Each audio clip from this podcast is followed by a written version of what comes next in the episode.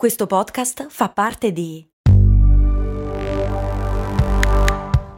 Voice Podcast Creators Company. Se a volte ti senti così, ti serve la formula dell'equilibrio. Yakult Balance, 20 miliardi di probiotici LCS più la vitamina D per ossa e muscoli. La pubblicità su cose molto umane ti ha rotto le palle? Vai su patreon.com slash cose molto umane e sostieni attivamente CMU. Avrai tutte le puntate a gratis. Cose molto, cose molto, cose molto umane.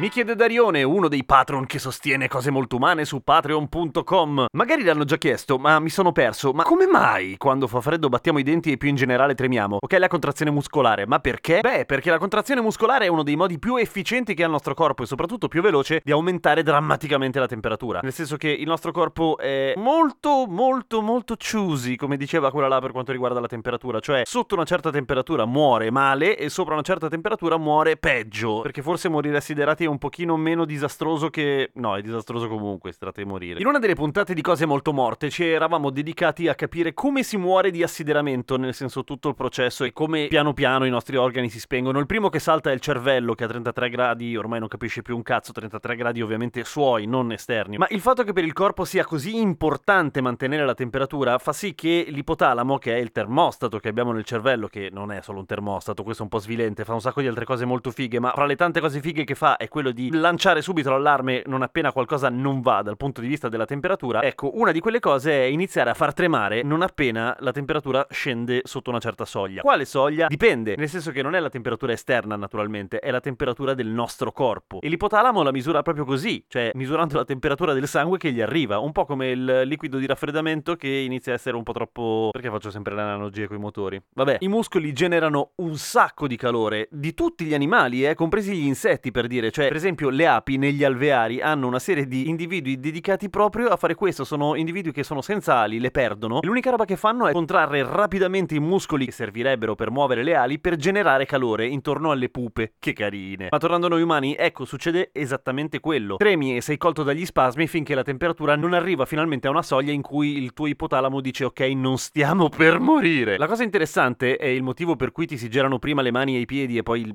poi gli arti in generale, è che il corpo ha molta, molta, molta paura del freddo, per cui è disposto, detto cinicamente, a sacrificare gli arti pur di mantenerti in vita, nel senso che ovviamente attraverso gli arti si disperde moltissima temperatura, per cui piuttosto chiude, vaso costringe e le mani niente, dai, faremo senza, ma piuttosto lasciamo il sangue ovviamente negli organi interni, che sono poi quelli che effettivamente ti uccidono quando arrivano sotto una certa soglia. E questo è il motivo. È lo stesso identico motivo per cui tremiamo quando abbiamo la febbre, perché ovviamente la febbre, come ben sapete, non ci viene per caso, ci viene perché arriva un ordine sempre dall'ipotalamo di alzare la temperatura corporea perché la maggior parte dei batteri che ci invadono non riescono a sopravvivere sopra una certa temperatura, un po' sotto la temperatura in cui moriamo noi, nel senso che noi moriamo intorno ai 42 o giù di lì e i batteri invece un pochino prima, ma un po' prima. E quindi fondamentalmente l'ipotalamo dice Bruciate 会飞。呀 e alza la temperatura in modo che le nostre difese immunitarie diventino più efficaci e invece i batteri diventino più morti. Siccome alza il termostato effettivamente, noi sentiamo immediatamente molto freddo, cioè è un po' come quando alzi le aspettative che poi ci rimani male. Lui alza le aspettative della temperatura e tu immediatamente inizi a tremare perché devi alzare rapidamente appunto la temperatura per soddisfare le nuove esigenze e le nuove direttive del capo ipotalamo. E già che ci siamo, buttiamola lì. Come mai la febbre ci viene sempre di notte? La temperatura si alza sempre di notte. Quando siamo all'interno di un